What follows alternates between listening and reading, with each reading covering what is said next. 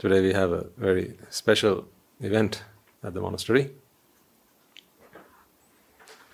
These young children, they don't want to remain young children, they want to do all the things that adults do. Hmm? Just trouble, that's all there. Trouble. Tell me noble association is not everything. I dare you. Wholesome, good association. It is everything. These very children, as you saw, they invited the Swami Wahanse to the sermon today and invited him to deliver the Dhamma. Today they're also organizing their own Dakinayo program because they have been impressed by what the adults have been doing. Because wherever they see, they see adults doing these kind of things. So that is what they want to do.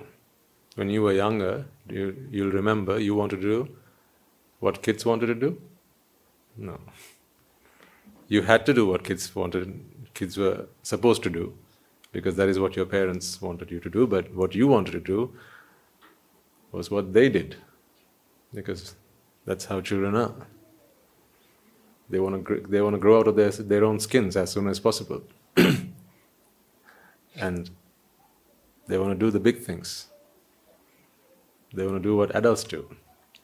So here, no matter where they look, they see Swami Wahanses, they see Anagarikas and Anagarika Mahatmyas, and then the Shravakas and Shravakas and Vyasi Mahatmyas and uh, devotees, all aspiring towards Nibbana, and thoughts, words, and actions all geared towards Nibbana. So, doing meritorious deeds, preaching the Dhamma, listening to the Dhamma, meditation, all these things that they see happening around them, those are the things that they want to do. See, after all, it matters not whether you're young or old, it matters not what age you are. Causes lead to results, don't they? How old are you, by the way? See, when I ask you how old are you, you have to look at yourself first. Hmm? And then you have to give your age. But my question is, how old are you? I'm talking to your mind. How are you? How old are you? Yeah, just a newborn. Hmm? You are newly born just now. So, what age is it then? Exactly. Therefore, good and bad does not require an age. A chitta is born out of an indoctrination. Whatever drushti it holds, that is the course that a chitta takes. So it has no age. An age is not a characteristic of a chitta. An age is a characteristic of jati. Therefore, jati ages, but chittas don't age. So these young children, although now you'll ask me then who are young children, Swami? Conventionally, they're young children. In actually, in, in real terms, young children are, are chittas that don't have a lot of experience. That's what they are. They don't have a lot of information accessible to them because they had once and now there was this natural thing called death that happened, and then after that, all their memory was gone.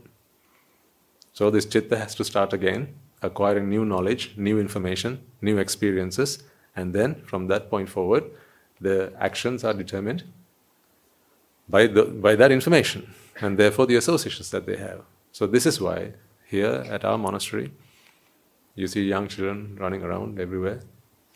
I say running around, I mean that's when they're good. no, actually, they're very good, actually. So, they want to do what adults want to do. Right now, some of them are in the Valley Malu.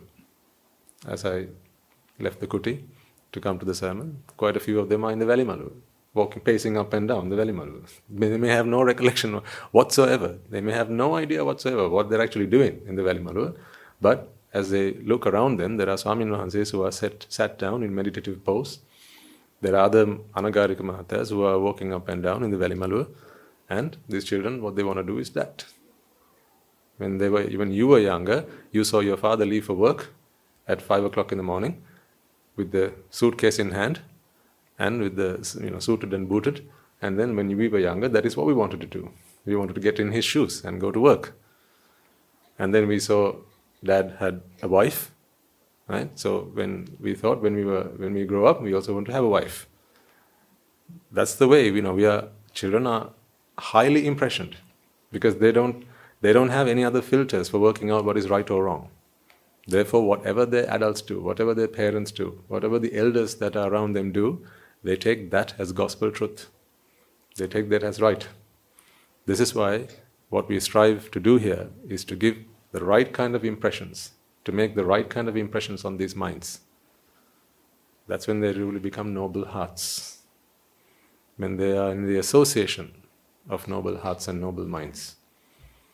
So you need to try and do as much of this as possible at home.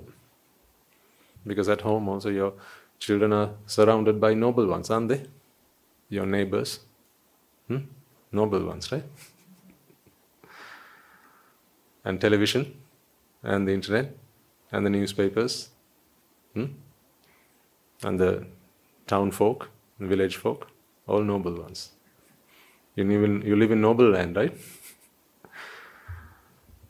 I mean, you know, if I if I today was just a child at home, I wouldn't have what we have here today. So I would I remember what my childhood was like, some some aspects of it. I remember who the neighbors that we had, good decent people, not bad people per se, but they didn't know what being noble was about.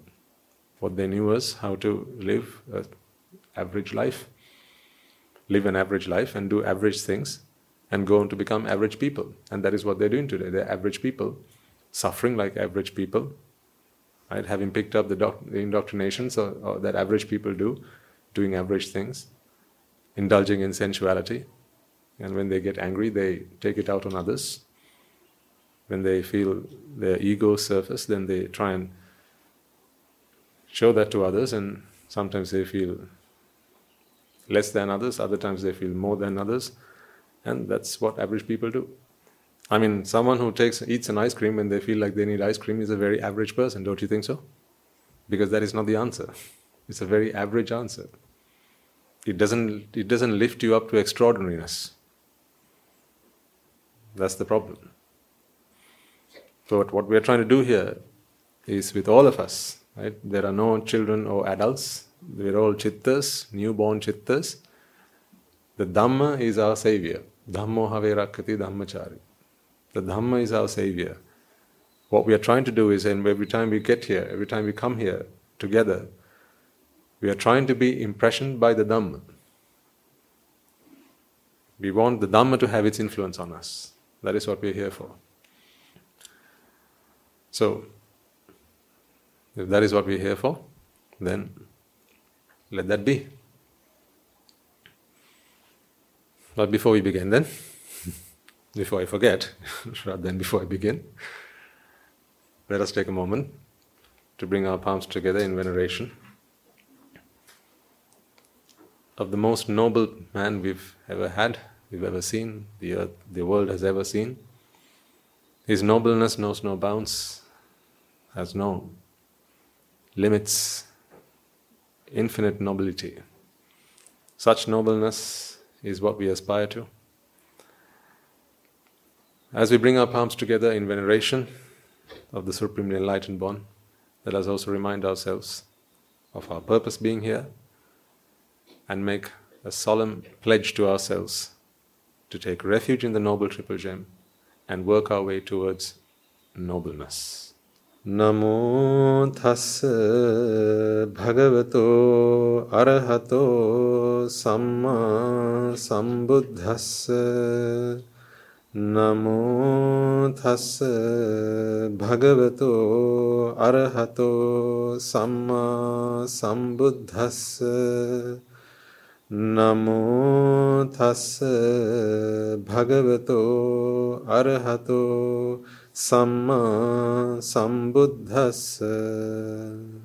I'm still on the mend, so forgive the interruptions from time to time. but it's getting better. But you need this from time to time just to hasten you along the path to Nibbana. Every time the glass is half full for us. Even when Mara comes and knocks on our door and says, Ah, suffer now. And then we say, Thank you, Mara. we are even thankful to the Mara. Because Mara reminds us. That's why there is nothing that can set us back.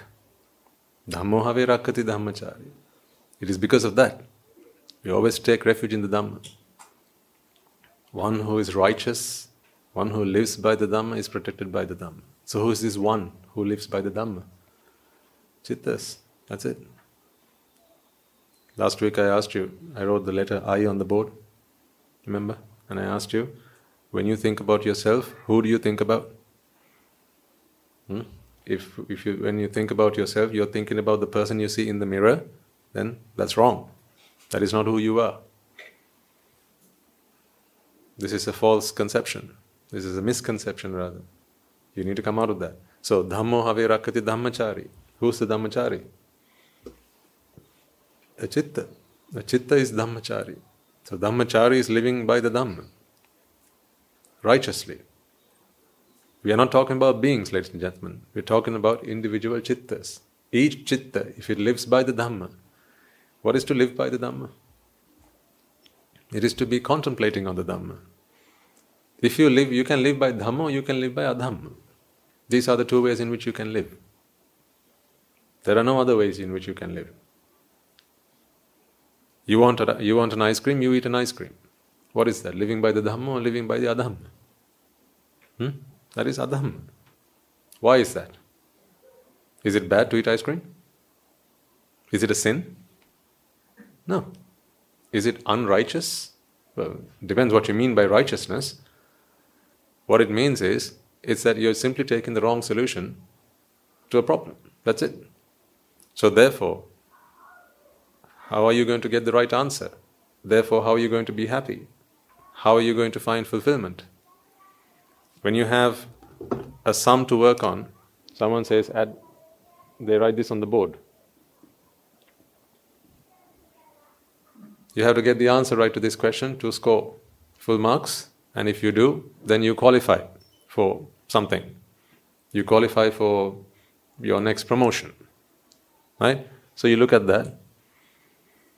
Now you can do this either through Dhamma or Adhamma. What do I mean by Adhamma and Dhamma? If the way in which you work this problem takes you closer to the answer, then that is Dhamma. If it takes you further away from the answer, that is adhamma. So you look at this and you go, okay, 5 times 3, that's 15. What have you done? You've multiplied the numbers when what has been asked of you to do is just to add the numbers. But then you'll say, Swami Wahanse, but multiplication is a much more advanced technique than addition. So surely I should be given credit for that. Uh, no. You don't just get credit for doing advanced stuff just because it's advanced, just because there are more steps to it doesn't mean you get credit for it. Because the ask of you is to add the two numbers, not to multiply. So just because you're doing something that is more involved, more steps involved, more effort involved, more thinking involved than what is expected of you, that doesn't score you anything. How much, how, many, how much do you think you'll get for this question if this is the answer? Hmm? Zero. But, you know, the, the, the right answer is 8. I mean, come on, that's a lot more than 8. So surely you should get, you, this is the 8 and then some, right? Is it not? Hmm? This is 8 and then 7 more. So you've already got the 8 there. Shouldn't they give you marks for that? Shouldn't they? So they should give you, okay, you got 8, this is 8 and 7, right? We'll, so if this was, uh, say, 3 marks for this question, they give you 3, because you got the 8 in there and then you got 7 in there, right? So they take out, maybe take another one out. And they give you, okay, 3 minus 1, they give you 2 marks. Is that how it works? Hmm? Would your teacher ever give you marks like that? Because the, the, the 8 is in the, in the 15, so therefore do they give you 3? no, it doesn't work like that. There's only one right answer to this problem. If you take the right approach, then that is Dhammo Have Rakkati Dhammachari. This is Adhamma.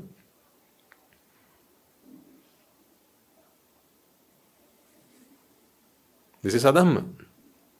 Therefore, you will not get closer to the solution, to the solution, to solving the problem, and to happiness. But many people who feel that they have lived for so many years of their life, they keep on taking the wrong steps, they keep on following the wrong steps, the wrong procedure, and therefore they keep ending at the wrong answer. Sometimes the same problem over and over again, but they end up at the wrong answer. And they expect to be happy, and they wonder what's going wrong with them. So, when you think about yourself, if you are thinking about the image of the self or the your image as you see as you remember seeing it in, in the mirror, that is adhamma. Therefore, when something happens to this body of yours, who will suffer? Who will suffer? Sometimes the bo- sometimes the body doesn't suffer so much. The mind suffers much more than that. Sometimes the body doesn't suffer so much.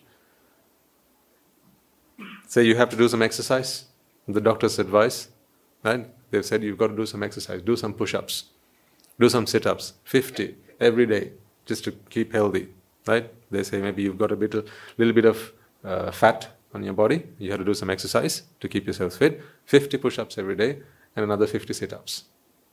Right? Okay, so you think, right, I'm going to do this now. And then you get started.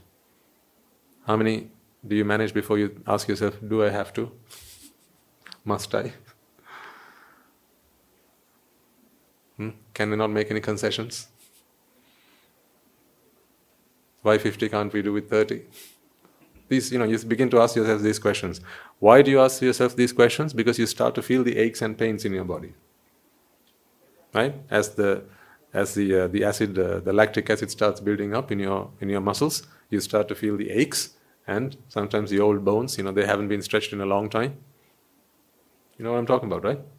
Yeah, and then you you don't feel you don't feel like going for it. You feel very reserved. You don't you don't you don't uh, like this experience because it's it's hurting you, un, very un, unfamiliar, especially if you're not someone who works out a lot.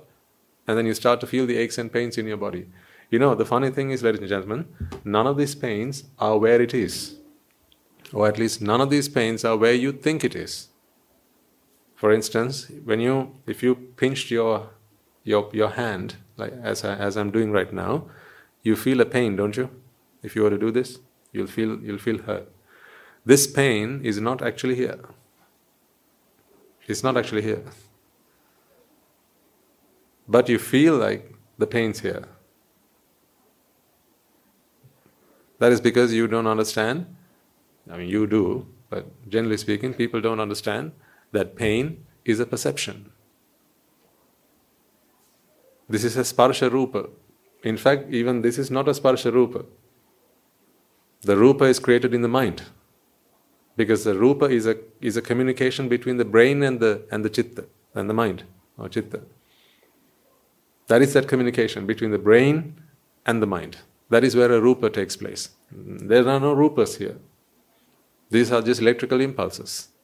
Is that what an electrical signal feels like? That? Is that what an electrical signal feels like? Well, then that is what you must also feel if you put something on your tongue. Does, that's not how what it feels like, right? Depending on which sense organ is stimulated, you perceive these external stimuli very differently, don't you? But you know that all of these are just electrical signals and they travel from the your sense organs to your to your brain and then from there on they are translated to rupa either rupa rupa shabda rupa gandha rasa sparsha rupa sight sound smell taste and touch as you know them. And that is what you then perceive through the chitta. People don't understand this stuff. You know if you because you know now today that the taste of cake is not in cake, you're beginning to lose the value that you have been placed that you have placed on cake all this time. You're beginning it's beginning to happen for you. Today as you bite yourselves, you, know, you take a slice of cake and, and you start munching into it. and you experience the, the taste of cake. Today you understand if you live in the Dhamma in that moment.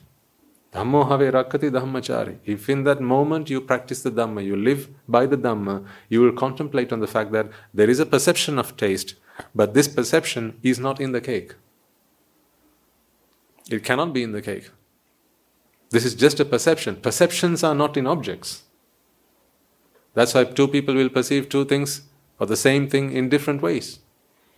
For instance, if you're here with someone you know, right, if you've come here today with someone you know, you may look at that person and say, This is my husband. If you're here with two people that you know, ask the other person whether they also think of this person as your husband. No, of course not. There's only one person in this world, hopefully, that thinks that your husband is your husband. Yeah? Aren't you glad about that? There's only one person in this world who thinks that your wife is your wife. So, this wifeness, how can that be in her? In the same way that cake, the taste of cake is not in cake, the wifeness about your wife is not in your wife. It's only a perception. When it comes to cake, you you have a problem with that. You think, what Swami no, said, you know, cake taste is in cake. That's why I keep on eating cake, and then I feel good when I eat cake. What if someone felt the same about your wife? I ask you. you don't want that, do you? Nobody wants that. Because that's a very special relationship that you have. You only want your wife to feel that she's your wife, and you only want you to feel that your wife is your wife. You don't want anyone else to feel that way, even. Even if someone, even if you have the slightest suspicion that someone's beginning to have feelings like that, what happens then? You start feeling jealous. Hmm? You start feeling protective of them. You, you start feeling offensive, or, or rather offended. Right? And then you have a bone to pick with the person with the person who might feel that way. And you might even walk up, walk up and talk to them. Hey, excuse me, she's my wife. What do you think you're doing? Why are you holding her hand? Let go, let go. That's my wife. You don't say the same thing when you're eating a piece of cake and you go, hmm, that, that's a nice piece of cake, isn't it? And someone else goes, yeah, that's a nice piece of cake. It is, yes. why, why is it, why do you treat things differently? Think about it. When you eat a piece of cake and you, you appreciate the, the, the, the taste of cake in that slice of cake, and someone else if someone else says, no, that actually doesn't feel that tastes like cake at all, that tastes like brinjal, you're going to go, no, try it again. have, have another slice, try it again. Right? You'll encourage them to keep doing it until they agree with you. Yeah? Now just imagine if the same thing was to happen with your wife. huh?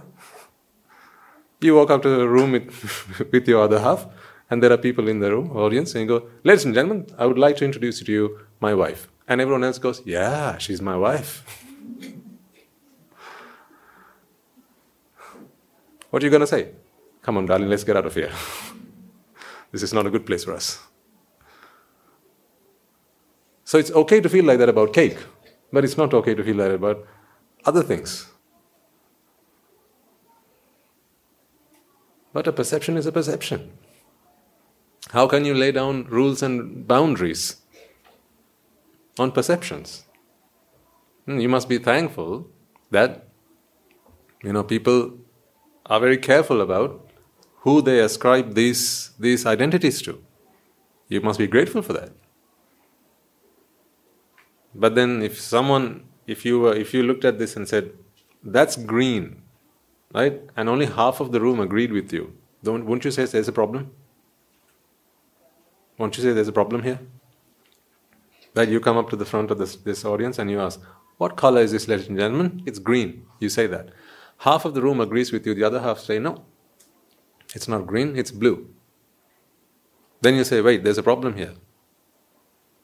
Right? I'm seeing this green, and there's half of this audience that thinks it's, it's, uh, it's blue. How is that so?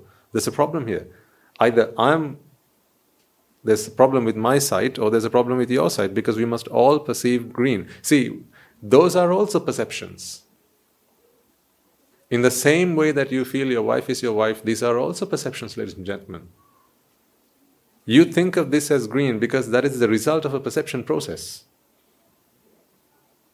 that is informed by drushti. That is why you think this is green. It is informed by drushti. And you have given it that sanya and you call it green. But in the same way, you're also informed through drushti about the relationships that you have in your families. But then you say, those, the way that I perceive certain people in my life, nobody else should perceive them in that way. Who gives you the right to call those shots? How can you lay down those rules and boundaries?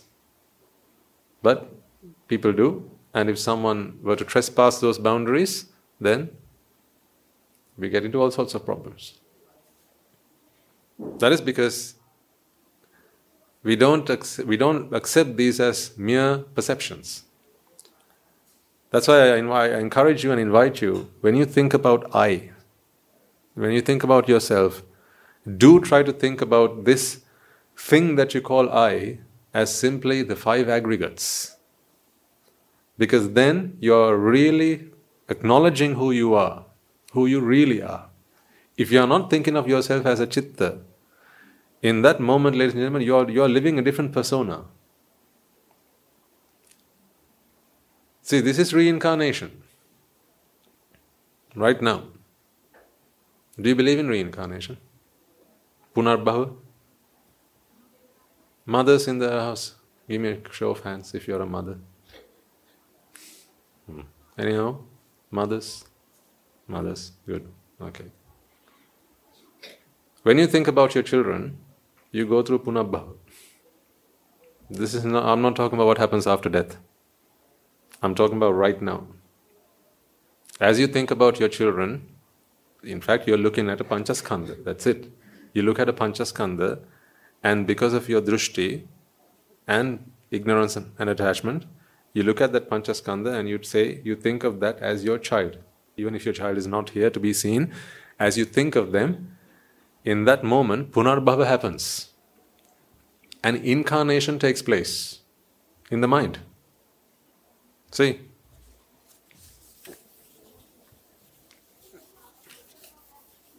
This doesn't happen for an arahant. Because for an arahant, it's just keenang purana. Nati sambhava. Chittas arise and pass away. You are just a chitta. Right? I'll draw a body around. Actually, what do you think? Is this the right way to draw it, or is it something like this? The body? Which one's which one's the better representation? Top one or bottom one? Hmm? Bottom one? Why? Is it not the same body in which the chitta runs? Hmm? No? Are you not just one body in which the chitta runs? No? Hmm. If it's a body, it can't be like that. because a body is a collection. What is a body of water? A collection of water. Yeah? So if you are a body, a body is a collection.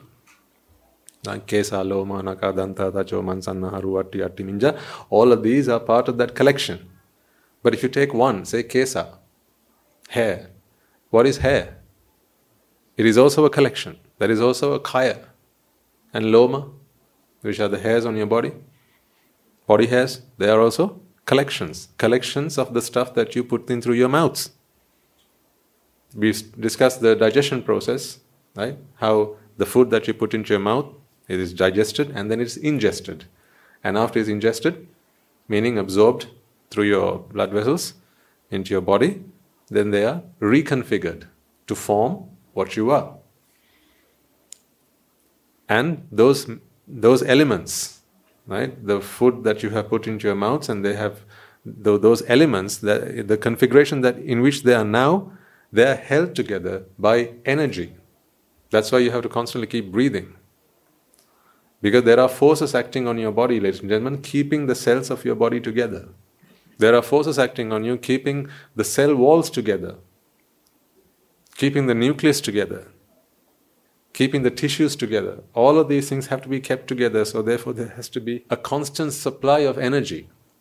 Otherwise, you wonder, don't you, why, why does the body always need to produce energy? Why must energy always be there? Can't you just create a body and then take, ener- take energy out and bring it back when you need it? Your bodies have to constantly generate energy. And that energy is, is being generated from the food that you put into your mouths. Right? And that energy, is, and uh, so this energy is constantly necessary to keep this mass together. The moment it stops generating that energy, the moment you stop supplying energy to your body, now the parts that make up your body begin to disintegrate. That is what you call death. See, if you could feed a dead man, yeah, if you could, in other words, feeding is merely actually pumping materials and energy. That's what feeding does. Through the mouth, you put in the constituent materials, the raw materials, and energy. As long, as long as you can keep doing that, even to a dead body, you can stop the body from disintegrating. It'll, it'll remain intact. But of course, the, the processes have to take place. Ingestion and absorption, those things have to take place. But because they don't take place anymore after a person is dead, that body, those cells in the body, the elements in the body, they cannot be kept together. In fact, a body cannot be without a constant supply of energy. Any body, not any body, I mean a body. A body is a collection of stuff. So there can be a body of energy, it can be a body of matter, or it can be a body of matter and energy. What are you? A body of matter and energy. And I'm not even talking about the chitta yet. Take the chitta out. Even these physical bodies are a collection of matter and energy. And that matter and energy is what you put in through your mouths. There's no other way matter and energy can come to you. This is the only source.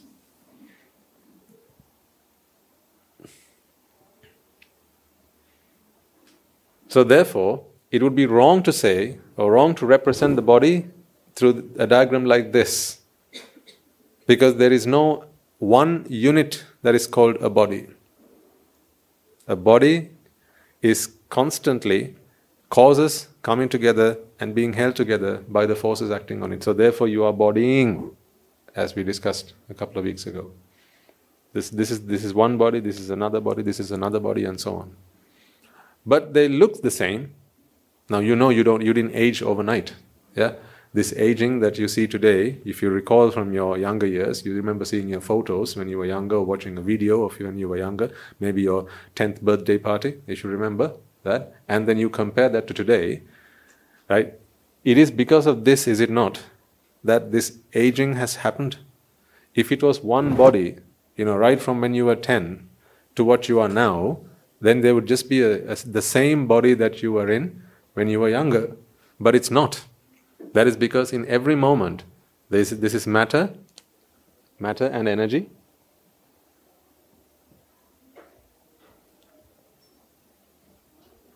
Matter and energy. Energy keeping matter together. And then it disperses. Once again, energy keeping matter together, disperses. Energy keeping matter together, and it disperses. This happens constantly. The tendency is to disperse. The tendency is always to disperse. The tendency of the universe is always to go into chaos. The universe itself takes no structure. The entire universe, it does not take a structure unless you give it energy. Energy puts things into order. Take out that energy, everything is in chaos. But chaos is not problematic. Chaos is just the way things are. But when we think about chaos, we think everything is just disturbed and everything is just all over the place, right? And there is no system, there is no order. That is the, the impression that we have when we think about chaos. But what I really mean by chaos is stuff just exists, that's it. There are no particular shapes or ways in which something needs to be. In fact, you know, what, what makes you think that this fan should be this way? Why is this fan taken this shape? Because there's a chitta which produced this fan, and that agenda of this shape was initially a thought in that chitta, wasn't it? Right? There was a there was a there was a there was a, a view in a chitta. There was an agenda in a chitta, and that agenda was acted out. And that is why you have it in this way. It takes this shape because there was a script that was played out. And that script was the script of the chitta. So, therefore, if this handle were to come off, now you say it's gone into chaos. Who decides what is chaos? It's chaos to you because you have a certain impression as to how this needs to be. Uh, if you had no particular order in which you need something to be, like take the ocean for instance, ladies and gentlemen, you know there's there's all the water in the ocean. Is it in, is it taking any any particular shape or, or structure? Water is just there. It's not taking a particular shape. Yes, of course, it's taking the shape of the of the ocean, right? So it's it's taking up the space that, that is there, that is the, the earth, right? But it's not taking a particular shape because you don't need it to. Because you don't need it to, you don't say that the ocean is a particular shape. So it is just the way it is. That's it. The stars in the sky, for instance, right now you look up at the sky and you say there are the zodiac signs, don't you? So you say Sagittarius and you say that's Aquarius, that's uh, Capricorn, and so on. You look at the star, stars in the sky, and then you start seeing these shapes. Where are those shapes initially? Are they actually out there, or are they shapes that you project out there? Hmm? Did you think when God put the stars in the sky, he, he laid them down in that particular order? So that there was Capricorn and Aquarius and Sagittarius? No. They're, those stars are just there in chaos. So you then project a certain order, you project a certain agenda onto those stars, and now if any of those stars move out of place, now you say that's going into chaos because it doesn't fit your structure. So, therefore, the point I'm trying to make here is it is always the mind that expects things to be in a certain order. Because if things weren't in a certain order, what is the purpose of the mind? The purpose of the mind is to recognize, to identify and to recognize, to perceive. To perceive what? Order. It is to perceive order. That is what you refer to as manifestations. Today you refer to them as manifestations. Before the Dhamma, you refer to them as things, entities. This pen is an entity. Or at least that's what you thought. But today you understand that this is simply a manifestation, and you and what this really is is just you know this is matter brought together and structured in a certain way. So therefore, you don't call this chaos. But think about this for a second. Let's say. Um, say there was a, a pile of sand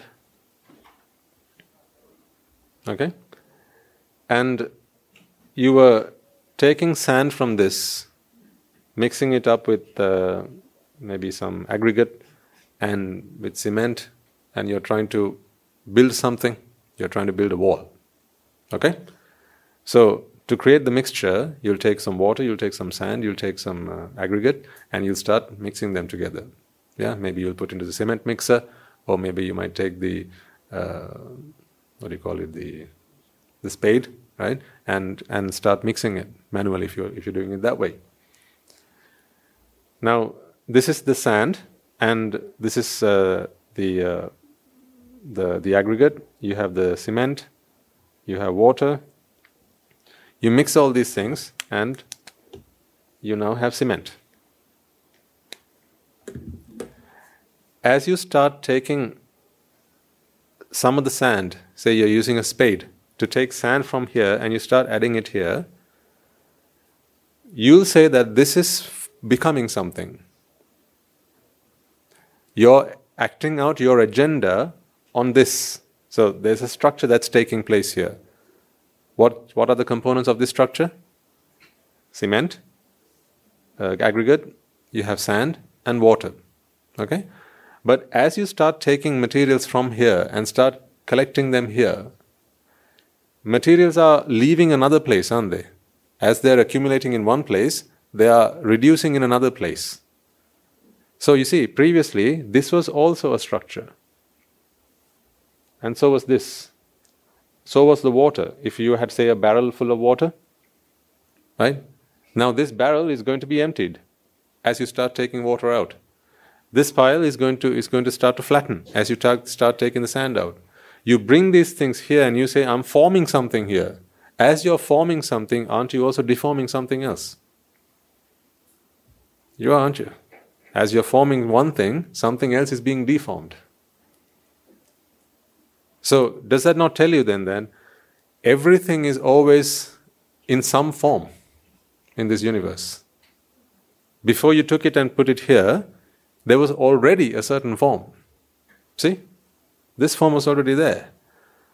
But you have a, a mind, and the mind can take on drishti, and the mind can take on an agenda, and then it tries to act out that agenda. And once you start doing that, this form starts to flatten out, starts to diminish, starts to disappear. But this form begins to appear. You're happy when this form takes place, but this is also a form. This is also a structure. So is this. Yeah? When you take, say you're baking a cake, right, and to and to make the mixture, you take flour, right? Maybe you take icing sugar, and you start mixing it all together so um, sugar and flour and water and maybe some butter, and you start mixing it together. As you do that, you're creating something, don't you know? You're creating a structure. But as you're creating this structure, you're also deforming another structure. What other structures are you deforming? What about the butter? Hmm, maybe it came in a box. Maybe it came in a tub. Right? That is being deformed now. What about the flour? It was in a in a packet, right? And now, so if that packet was a, maybe a cuboid, right? Now you're, you're taking flour from that, and that packet is now starting to flatten out. But you're, you're creating the mixture somewhere else, and that is starting to take shape. So, as you're creating this shape, ladies and gentlemen, don't you realize that you're also causing chaos somewhere else? As you're giving this new, if you're, as you're creating this new structure, an existing structure is deforming. You can't not do that, can you? So that goes to prove to you, does it not, that everything is always in something. It's always in some kind of structure. But if that is not the structure that you want, if you have a specific structure in mind, if you have a certain agenda in mind, then you will keep on using your thoughts, words, and actions. These are the sankara. Your thoughts, words, and actions will be acted out in order to take objects, elements, materials from this world that are already in some structure to create a structure of your own choosing. That is what we do. When you eat, that is what you do. See, take an apple for instance. Is that not a structure? Is there something particularly wrong about an apple? The way an apple is, its shape? Is there something you don't like about it? Is there something wrong about an apple? No, then why do you take it apart to create this? What's wrong with the way an apple is? Why don't you let the apple be? You eat the apple. As you eat the apple, what are you doing? You're taking it apart, you're disintegrating it so that it can be integrated in another shape. What shape is that? Whatever shape you are. So it's already, and it was, it is always in a certain structure. Yeah, but you, but you use energy to deform that structure and form another structure, and that is your structure. So when you when you feed your child the apple, what you want to, what you're trying to do as a mother or a father, is to deform the structure of the apple and form it in another way. That is what you're doing. which is right and which is wrong. What's wrong about an apple? What's wrong about the structure of an apple? So why don't you just let it be? Why do you have to deform it and form something else? If it was up to God, then He wouldn't care. It doesn't matter which form it takes. But for you, it matters. You don't care about apples and the way apples are. Therefore, you will eat into the apple. You'll eat the apple. You'll start taking out parts of the apple because you want it reconfigured, you want it arranged in a different way, and that way is your way. Therefore, what we do as human beings is constantly keep on changing the outside world because we have an agenda to enact. That's what you do. Drushti allows your energy to be manipulated in, in, in certain ways. You manure your, your the energy that, that you have access to. Don't you have access to energy? When you raise your arm, what are you doing? You're manipulating energy. You're maneuvering energy in a way that you want to, right? That's what you do when you raise your arm. When you speak, when you shake your head, right? You're, you're actually, you have access to lots of energy when you're walking around. This is energy. So you're making use of energy to get something done. What is that something? Who decides that? Who has that agenda? You have that agenda depending on the drushti that you take, that you have in mind. That's what you're doing. But does the universe have a certain agenda for energy? The only agenda that the universe has is disintegration. For energy to remain to, to return to a state of rest. Because when matter has energy, then matter is con- in a constant state of motion and there's friction and there's all sorts of things. But what the universe wants is to be at peace, to be, to be at rest. But you have this energy form called the chitta. A chitta can take on drushti. And once the chitta takes on drushti, really, you know, when you think about what these drushti are, most of your drushti are to do with how you want to change the outside world, is it not? Just think about it for a second. When you have drushti, whatever drushti, whatever views you have, much of those views, many of those views are about how you want to change the outside world arrangement. Do you not agree with that? You know, when you when you eat, you're changing the outside world arrangement. If you have a certain look that you want to maintain, that's also an outside world arrangement that you want to change. If you want to be somewhere, you're here but you want to be somewhere else, that's also an outside world arrangement that you want to change. So you'll pick yourself up from here and you'll take yourself where you where you want to be, and then you you'll now say, Now I'm there. I went there. I've come here, you'll say. That is again changing something about the outside world. See, much of your views are actually about, ladies and gentlemen, changing the outside world order. So you have an order in mind. That's why they're called orders. You place an order on energy. In fact, that order is also an order. So you, you place an order on energy, and this order is what then takes takes place. This order is what is, is what is enacted out there. The chitta is able to enforce that order onto matter and other forms of energy. Do you like the Greek lesson today? Is this making sense? I don't know. I'm just speaking my mind out. Things that seem very clear to me. I'm, I'm, I'm spelling them out for you, and hopefully it's making, making sense to you as well.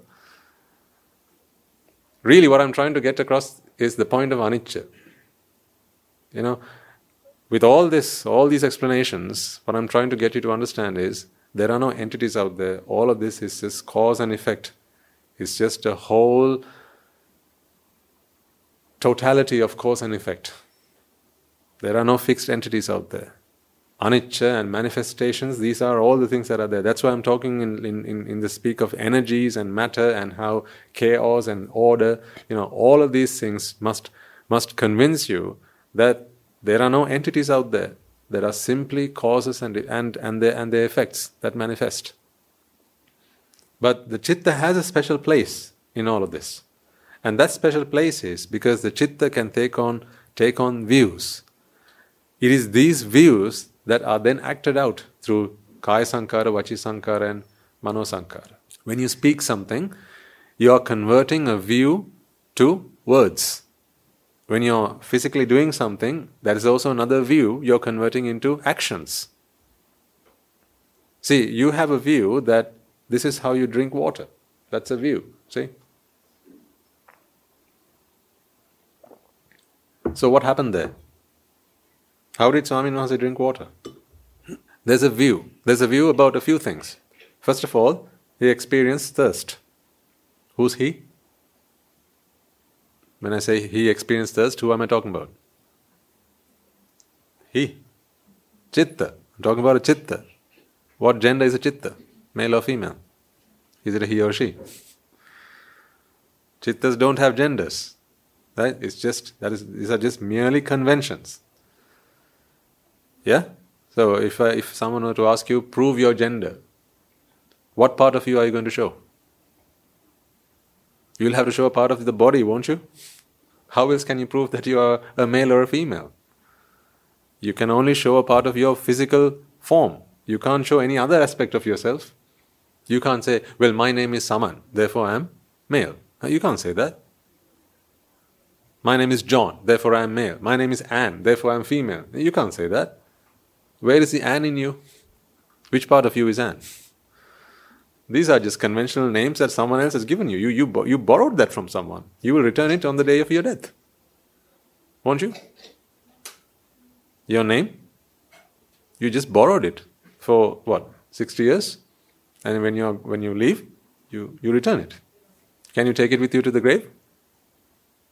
Your tombstone might have it inscribed on it, but that's it.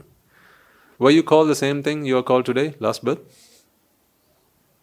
Did you have the same name? No, then you only borrowed it and you had it for your last life, didn't you? So in your next birth, you're going to get yourself a different name. So it's just something you rent. So why, why are people so concerned about their names then? Huh? Don't get it wrong. Even if you miss a syllable, people get offended. Hmm? Nowadays, they don't have to get the name wrong if they get the title wrong. Your, your title is that. Someone says, Mister? No, not Doctor. That's enough to offend people. Someone says, Miss? No, I'm Mrs. I'm Mrs. Take that down. and someone says, Doctor? No, no, I'm Professor. Take it down. Don't forget. Don't make that same mistake again. People get so offended. Something that they have just borrowed for what, 50 years? Actually, you can't borrow the title doctor for 50 years. You know, you by the time you become one, it's already it's already 50. right? Then maybe you have another five years, 10 years. Lease. Hmm? You've already paid the lease up front, haven't you? All the education that you had to take was the price that you had to pay so that you could keep that title with you for how many years? For time? Im, Im, for, until, you know, forever and ever and ever? No, of course not. Of course not. So you already you always pay up front. For an unknown period of time, this is the only time you rent things for an unknown period of time. You don't know for how long. It could be a day, you know, you go to your graduation, they they give you the the cloak and the thing, and then you say uh, you are you are now a doctor. On the way back on the way back home, they get into a car crash, accident, dead. But they paid up front, maybe ten years of hard work to get yourself that title. So anyhow, none of these things belong to you. So when I talk about you know Swami Wahanse drinking water he was thirsty. Who's the he that is thirsty? Does the chitta feel thirsty? No, but the chitta perceives thirst. It is only a chitta that can perceive thirst. In fact, thirst is a perception. So I was talking about exercise earlier, remember? When you don't feel like you know you can you, you have to do 50, you start with that as a goal, but by the time you do your maybe 15, right, you, you get you feel exhausted. That is because you start to feel the sensations that are stimulated around your body, but these are all electrical impulses that come to your brain, and the brain translates them into sparsha rupa, and these sparsha rupa are what you perceive. So, therefore, that pain is nowhere to be found in any part of your body, it is only in your mind. This physic- these physical discomforts, as well as comforts, you know, if that feels good, ladies and gentlemen, it's not, it does not feel good here. It does not feel good here, and that does not hurt here either. That sensation is only a perception. These are all electrical signals. That's it. See, these are two physical things coming together, and as a as a result of that contact, an electrical impulse travels through your nerves. That's it. The same happens as you flick your fingers out just out your ear. The same thing happens when you put a source of light in front of your eyes.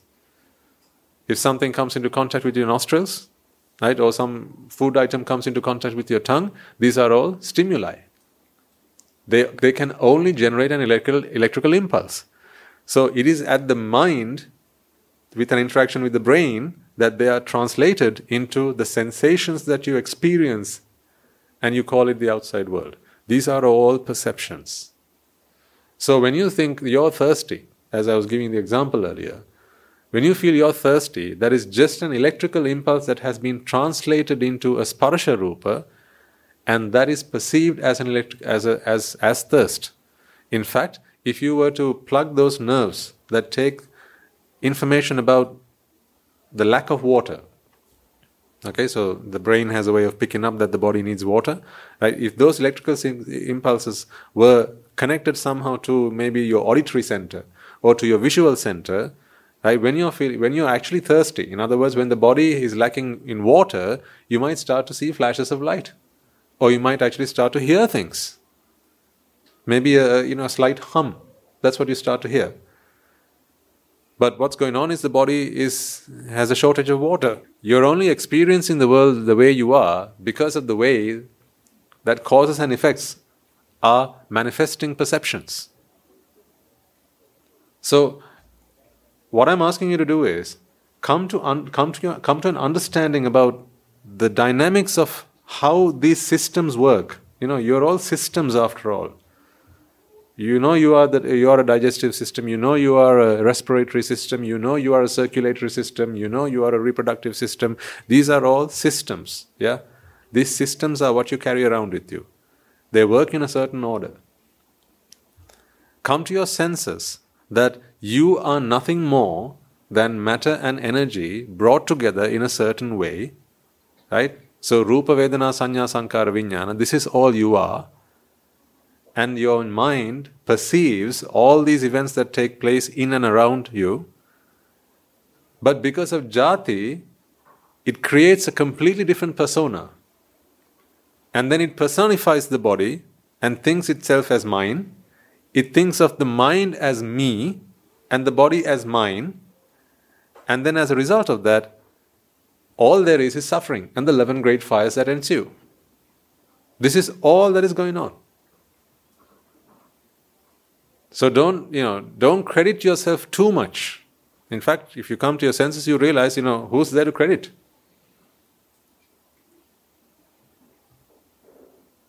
You are overrated. I'm not insulting anyone, hopefully. when I say you are overrated, what I mean by that is you have completely misconstrued who you are. You have completely misinterpreted who you are. You are not who you think you are. So open your eyes and wake up to the truth. You are not who you think you are. Who do you think you are? so even that sounds aggressive, doesn't it? Who do you think you are? People don't actually mean that when they ask that. They mean something completely different. Who the heck do you think you are? Huh? To talk to me like that? What they're saying is, I'm bigger than you, right? I deserve respect. You're not, you're not giving me, the, you're not giving me the respect that I deserve. So who do you think you are? So what they're doing is, out of moha, again they're comparing. There's you and there's me, and I'm better than this. I'm better than you, so why are you, why are you talking to me like that? That is completely wrong. And I'm asking you this question in a very different, with a, in a very different meaning. Who do you think you are?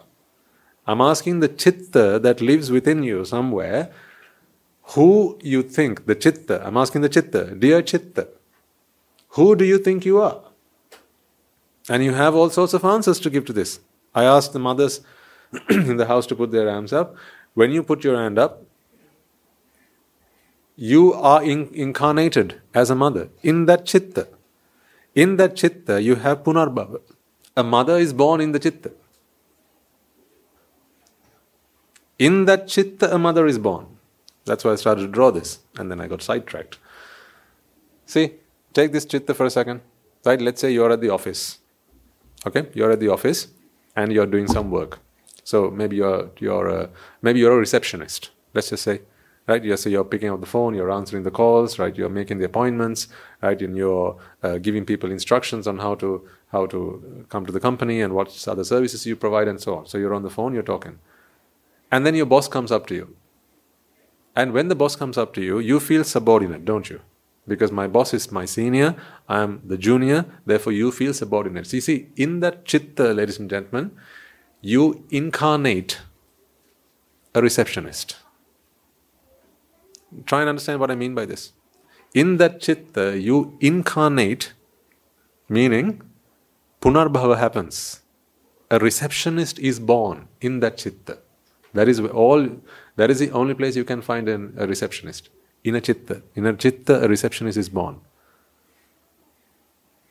The full, the full package. A, a receptionist is born in that chitta. But let's say the boss talks to you and then they leave and your phone rings, your mobile rings. You answer and someone says, Ammi, what time are you coming home tonight? What is the incarnation now? Mother. Are you a receptionist at that moment? No. In that chitta, you're not a receptionist. So a mother has incarnated. Punarbhava. Bhava creates, it recreates. But an arahant, for an arahant, this doesn't happen because only the only thing that goes on with an arahant is khinam purana. Purana is your vipaka. The exhaustion of vipaka is the only thing that happens for an arahant. In the vipaka, you don't have receptionist vipakas. There are no such vipakas. There are no mother vipakas. Vipakas are merely sight, sound, smells, taste, and touch, and thoughts. These are the only vipakas. Or you can even say Rupa Vedana Sanya Sankara Vijnana. These are the vipakas. There are no receptionist Vedana. There are no mother Sankaras. There are no such things. But of course, there are Drushti. And according to a Drushti, Vedana Sanya Sankara can, can take place accordingly. But that's all there are. But there are no mother vipakas or receptionist vipakas or boss vipakas or employee vipakas. There are no such things. So the mother, the, the child speaks to you, and the child says, "Oh, Ami, hold on a second. Tati wants to talk to you." So he passes the phone to Tati. Now Tati is on the phone. Yes. So what have you incarnated now? Hmm? Now, wife. So don't you believe in reincarnation? Do you have to die for that? No. I mean, in every chitta, Punarbhava happens. Because bhava, where does bhava happen? In a chitta. Where else does bhava happen? Avidya, Pacha, Sankara, Pancha, Vijnana, Nam, Rupa, Salayatana, Passa, Vedana, Tanha, Upadana, and bhava. Where does all this happen? It all takes place in a chitta. all takes place in a chitta. So, this bhava is what you perceive you are. Where's that I? Where's the I gone? This eye.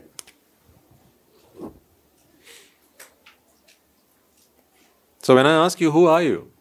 It depends. It depends on what the bhava is in each chitta. That's why when you are a, when you are a, an employee, when you are a worker, you are a worker. But when you get a promotion, now you you replace your drushti. So then you think, previously I used to be the worker, but now I'm the boss. So the worker dies and the boss is born. But you can always go back in, in memory. And you can say, you know, when I used to be the worker here, things weren't like this. Things were terrible. But then I became the boss and I changed everything. And now things are very good at the place, at, at, where, at where we work. You say that. But when you're at home, or even when you are in the office and you're speaking to your child on the phone, you're speaking to your husband on the phone, in that moment, who are you? You are that persona, aren't you? See, you have multiple identities. Depends on the environment. Depends on those causes. Depend on your drishti. You have multiple identities. You have a multiple identity disorder. That's what you have. Because in one moment I ask you, Who are you? You say, I'm a Sila Shravika, Swami said. I'm very proud to be one. Wait till you get home. then who are you? now you're not a Sila Shravika. now you're a mother. Huh? So say, say you're a Sri Shravika, you go back home and you have, you know, husband that's home. So your husband is going to tell you what? Here, don't you come and all Sila Shravika me. right? When you're at home, you're the wife, right? You're the mother, I'm the husband, right? And things have to happen as I laid down the rules, right? This is my house, you're here, right? that's how you got to work. Right? But when you're back at the monastery, you can be your Sila whatever you want. right? Don't you be your Sila here at home. It can happen the other way around as well. That's why, that's why we say, you know, wherever you are, be there. Because people will expect that of you you know, no matter how interested and how focused and how determined you are to attain Nibbana, when you are at the office, you have to be at the office, right? Yeah, if you have to tell someone off, hmm, maybe you have an employee, you're subordinate, and they've not done their, they've not met their performance goals. Now you have to tell them off. You can't say ping mat mahatya. You, you can't do that. You can't be calling your subordinates Mahatya, Mahatya, Mahatya, right? You can't be calling them that. You, you call them by their name, right? Or you call them here, huh? or Mister. You can't be calling them Mahatya. But when you're here, you take a different persona. So who are you then? It depends on what your incarnation is. In each chitta, you are reincarnated. You are incarnated as someone or somebody else. In each chitta. Now, then one day you will decide to become a monk. See, now it will happen over the next couple of days. Right? Some of our Anagarika Mahathas will go on to become monks. Right? So, if they are if they are not contemplating on the Dhamma, if if they are not living by the Dhamma, if they are not living righteously, now here righteously I don't mean abstaining from the unmeritorious deeds and only doing the meritorious deeds. That's not the righteousness I refer to here. Here, because righteousness is not really the Dhammachari it is one interpretation of it, but here what I mean is are you living the Dhamma? Are you living anicca? Are you contemplating anicca? Are you contemplating on dukkha? Are you contemplating on anatta? If you're contemplating on anicca, dukkha, and anatta in that chitta, we don't even need to have a conversation about you know unmerits and, and, and sorry demerits and merits because merits and demerits are all out the window at that time because this is all kusal now not ping and pow. You know, when we talk about anicca, and anatta, now we are talking about the three dimensional world. Right? In a three dimensional world, there are no merits and demerits. There are just causes and effects. That's all there are. It's only in a, because in that world, there is no karma. There is no generation of karma. There is only the exhaustion of vipaka. That's why an arahant is khinam purana. So Purana is the Vipaka, previously generated Vipaka. Khinam is the exhaustion of it, the consumption of it, making use of it. So an Arahant merely consumes Vipaka that has already been generated. Navannati Sambhava. No more bhava. So in an Arahant Chitta, the Arahant never feels that I am a mother. They don't perceive that in the way that you perceive that you are a mother, ladies, ladies and gentlemen, an arahant does not perceive that. But they understand why you might call them a, a mother. So, you know, mothers here, once you become an arahant, your child might still come up to you and say, Ammi, and she might even, even hold your hand. You know well and truly why your child is calling you mother. You know that. And biologically, you know that there's a physical connection here as well. But mentally, you are no longer a mother. But when the Prince Rahula went and held on to the Buddha's little finger, you know, he didn't pull his arm away and say, Oh, go away. Who do you think I am? Who do you think you are? How dare you call me father? I'm not your father. I'm the Buddha. Is there any record of that having ever happened? No, of course not. But the Buddha realizes now that he's, he's not a father just to Rahula, he's a father to the entire universe. But it's a different interpretation of father, isn't it? One who liberates, one who gives the truth, one who frees, one who gives the Dhamma, one who gives the truth. That is the father now. One who gives salvation, one who, one who shows the path. In that sense, he is father. So when Rahula comes up to me and says, Father, please give me my inheritance. The Buddha says, Yep, let's go. I'll give you your inheritance, all right? if you'd gone and held the Buddha's hand, say you are not related to the, the, the Prince Siddhartha, right? You are, of course, we are not related to him. Right? But let's say back then you were just a stranger, bystander, and you saw this happening. You saw Rahula, the prince, go and hold on to the Buddha's uh, right hand. You go and hold on to his left hand and say, Buddha, can Father, can I, also, can I also have my inheritance? What do you think the Buddha is going to say? Who do you think you are? You're not my son. Get lost. do you think the Buddha is going to say that? No, he'll say, Yep, sure, let's go. I'm your father, you're my child, and I'm going to give you your inheritance. See, what does he mean by I'm your father and you're my child? a very different meaning to what you might mean today when your child holds your hand. Because the Buddha doesn't, doesn't incarnate a father in his mind. It doesn't happen because it's not something that he does deliberately. You don't, nothing, actually, there is nothing that you do deliberately. Things happen because of causes. Causes and effects are what go, go on here. But you see, do you hear or the hearing happens and then you come? Which way around is it?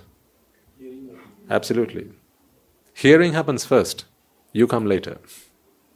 So, how can you say, I hear? How is the chitta born?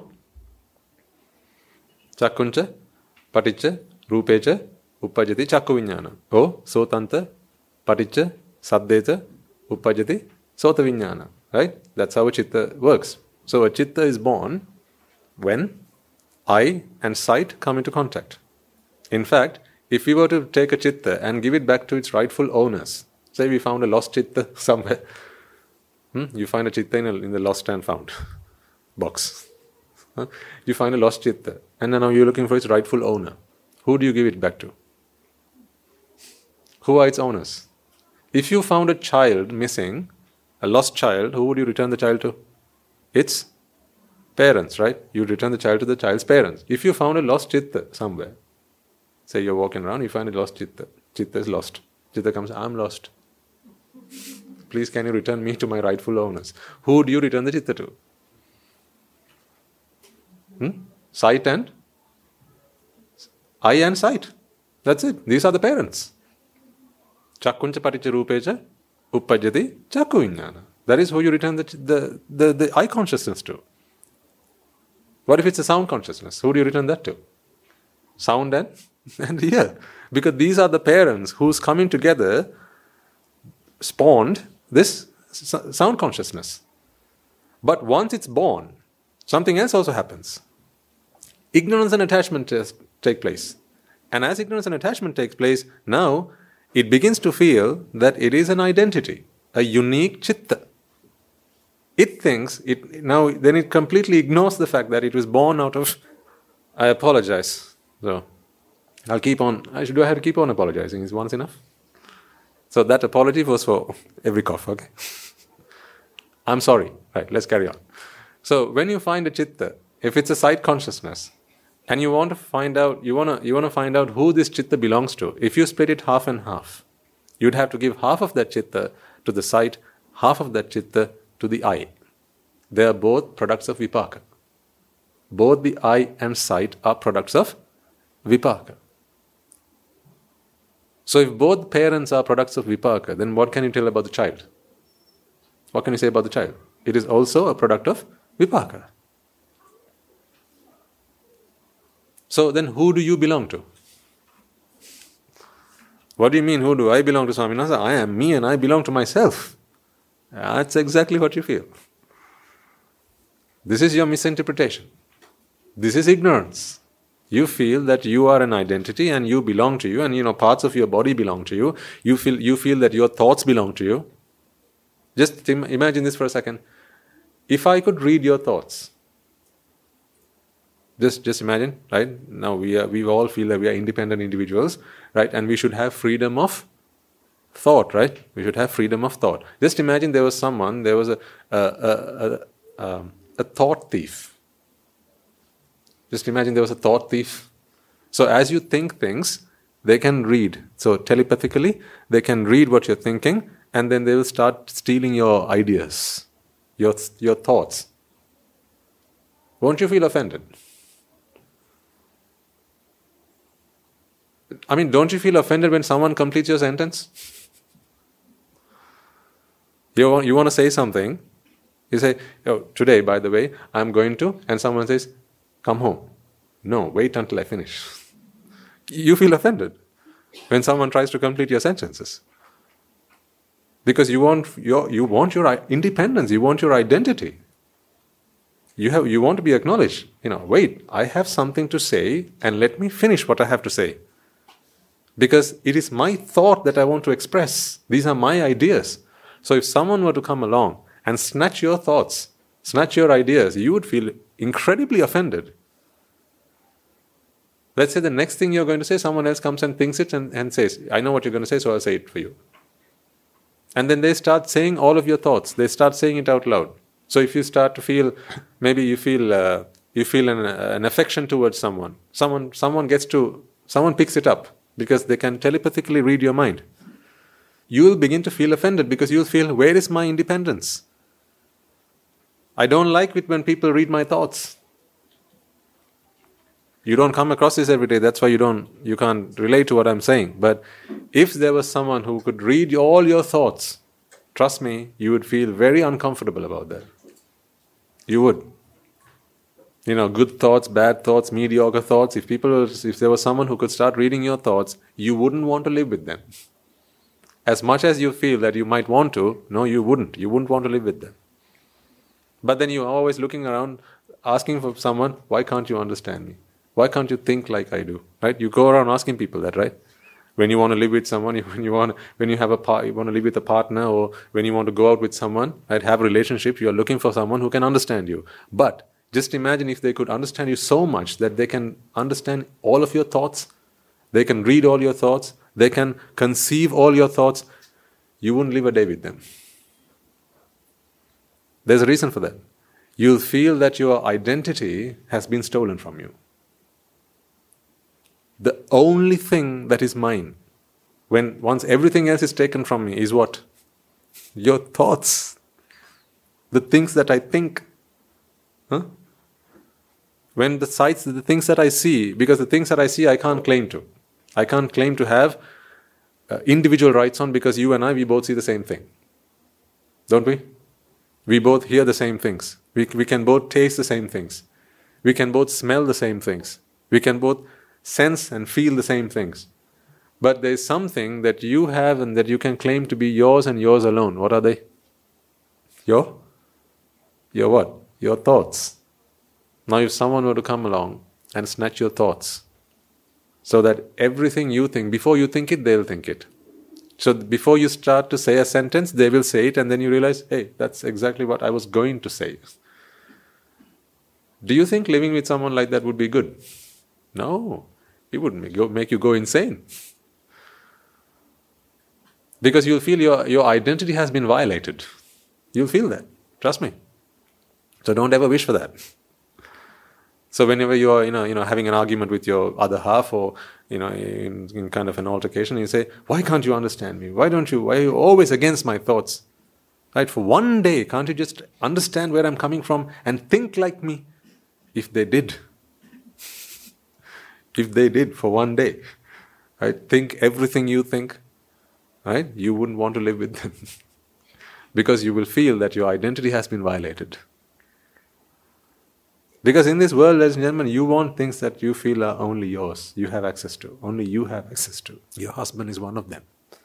You don't want anyone else feeling about your husband the way you do about him. It is what gives you identity.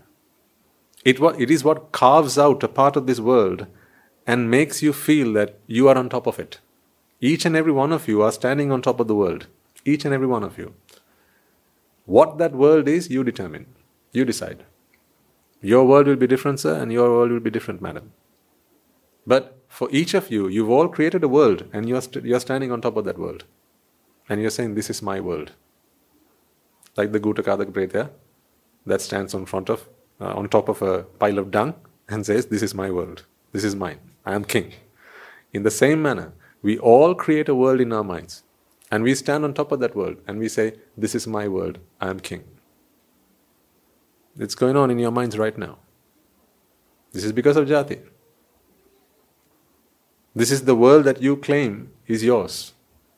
So in your world, if you are a mother, then you have there are there are those who are your children. So then your children have to do what you want them to do. You are boss. When you're when you're a wife, then you want you have things that you want your your husband to do because you are you are the wife. He's the husband. And if you are the husband, there are things that you want your wife to do because you are the husband. If you're a teacher, that's another incarnation. See, try and spot yourself incarnating in each of these chittas. You can't catch individual chittas, I grant you that, but at least when you incarnate as someone, right? Now, now there are no grounds for you to deny reincarnation.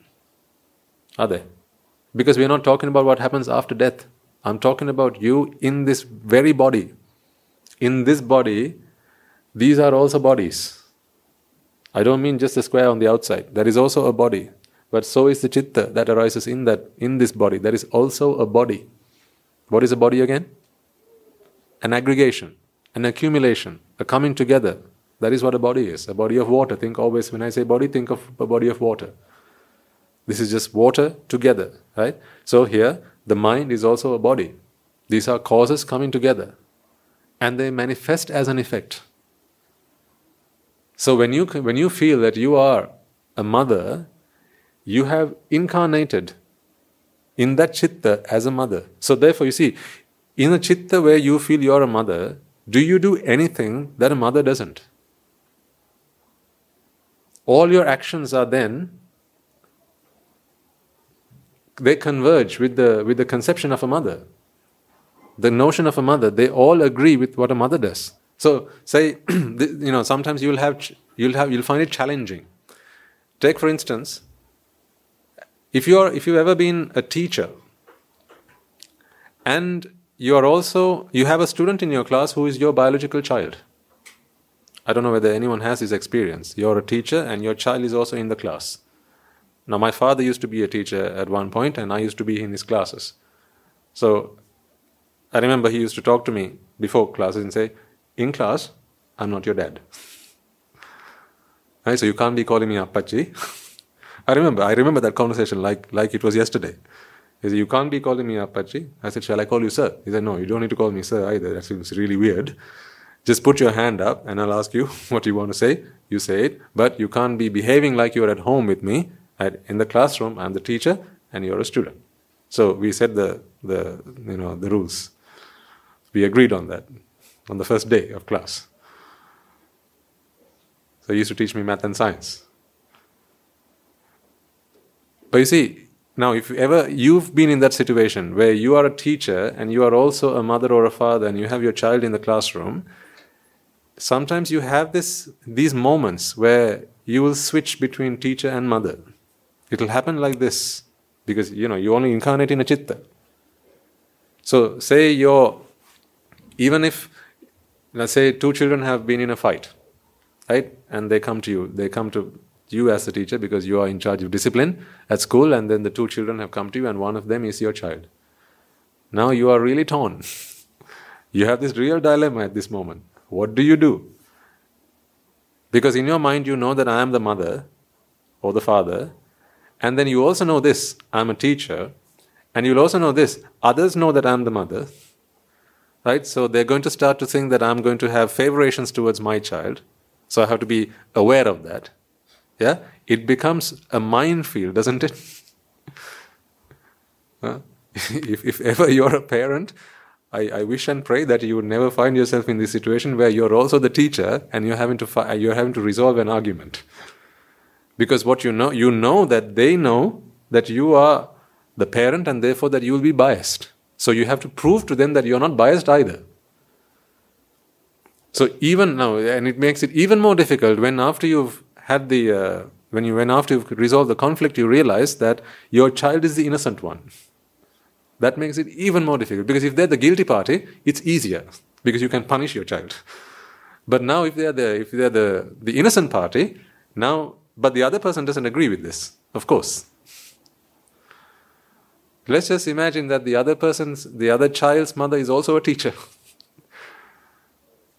Someone that you know, uh, one of your colleagues in, at, at school. Now, what sort of problem do you have on your hands? Better to go to hell than to solve this problem, isn't it? See, it's because in those chittas, you know, you keep jumping. I'm a teacher. I'm a parent. I have to be seen as righteous. I can't be seen to be biased. So I have to be an unbiased person. All of these personas you're playing in your head. All the while you're jumping from chitta to chitta, like a monkey jumps from tree to tree. In each of these chittas, you live a different persona. These are all incarnations. For an arahant, they don't have this problem at all. Because an arahant does not perceive that they're a teacher, they don't perceive that they are a, a parent, but they know that they're a teacher, they know that, and they know that biologically this body has a connection with this with the other body. They know this this is just knowledge.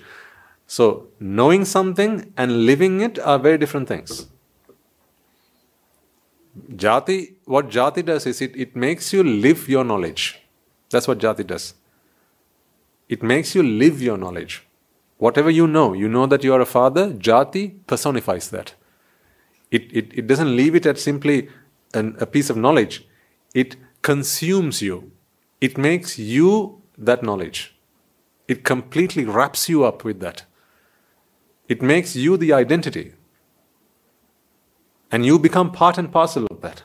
That is what jati does. But a chitta that has no jati, a chitta that is free of jati, simply perceives that in this situation, I am the teacher. I am considered the teacher. And as a teacher, there are certain duties and responsibilities that I have to fulfill. And in front of me is a student. So I have to now talk to them and discuss the problem that they've had. All the while, the, the, the Arahant knows that I'm also taught as the father or the, the mother of this child. Right? And now, in certain situations, in certain environments, they will have some rules. Right? If you are also the parent, then you should not be admonishing the child that you should not be getting involved in resolving that conflict, you should pass it over to somebody else. In certain schools, I think they'll have regulations like that because it makes it easier. Otherwise, there's always the, the concern of bias and favoritism and all that. And sometimes, even when the teacher is not showing any particular favoritism, it can still be construed that way. And then people will start to accuse. Yeah, that's why you know they. She took her side. She took the, her her boy's uh, side, and that's why you know they uh, he didn't get as much punishment as the other child and so on. So to avoid all that you know people come up with various mechanisms and various agreements in the world. But all of this is because in each chitta you incarnate. This is punarbhava. Natti natti sambhava navan natti sambhava is the nature of an arahant. So for an arahant all that happens is they live in each chitta. The Arahant knows this. Each chitta is all there is, and a chitta is a product of eye and sight. A chitta is a product of sight or sound and ear. A chitta is a product of smell and nose or taste and tongue, right? Or a thought and mind. An arahant knows this. You know it now. But an arahant has entirely internalized it. What we are about is to do now is what we're trying to do now is we've learned it from our teachers and now we are trying to internalize it. So, whilst this internalization happens, you will have your knowledge of the Dhamma and you will have the experience that you have right now, sometimes at odds. You'll feel that they're at conflict. You'll experience this from time to time. Where you have a knowledge of the Dhamma, you know that all there is is a chitta, but you still feel that you are a mother. You feel that you are a spouse. You feel that you are a child. You feel that you are a brother. Right? You feel you are a partner. You'll feel these things. And then you'll come to come back to your senses, but hang on a second. All there are are chittas. And a chitta cannot feel that I am a spouse. Why does why do I feel that way? So you'll have to have some way of reconciling this. And that reconciliation is you coming to terms of dukkha. If you remember from last week, I said I reminded you that there is always anicca sanya and anatta sanya, but there isn't a dukkha sanya. There is no such thing. There is no such thing called a dukkha sanya. What there is is dukkha. Dukkha arya satya. That is what there is. There's dukkha samudaya arya satya. These are satya. These are truths. These are not sanya. But dukkha is what happens in the mind, and when dukkha happens in the mind, in that moment, ladies and gentlemen, you fail to see anicca as it is. You fail to see anatta as it is. As a result of that, dukkha forms as well. So, dukkha is the product of your inability of the chitta itself. So, in if, if in this chitta dukkha is born, therefore, you now become a, pers- a person, you incarnate as a person, right? So, in this chitta, let's say, in this chitta, you're a mother.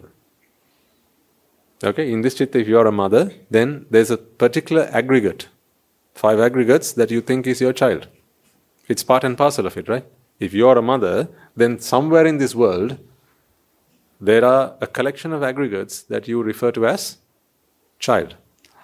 Even if it, it's not there now, say your child, you know, died in a car accident, still you'll say, I'm a mother, but my child died. Right? So still there are there is a collection of the five aggregates which you refer to as a child, and that is why you incarnate as a mother. So this these five aggregates that you are, you refer to as a, as mother, and those five aggregates you refer to as a child. That is the incarnation that takes place. So when that incarnation take place takes place, now there is jati doing that. But this chitta, or let's take the next one. If in this chitta, if in this chitta, jati doesn't happen, this is, a, this is purely a chitta. If chitta doesn't, if, if jati doesn't happen here, there would have been a sight or a sound still, otherwise a chitta cannot be born. Remember I said, if you split the chitta up, if you find a lost chitta, and you have to return it to its rightful owners, you'll have to give one half of it to the five senses and the other half of it to the stimuli that came into contact with the senses. These are the two entities to which a chitta would belong if it had to belong to someone. Does it belong to anyone?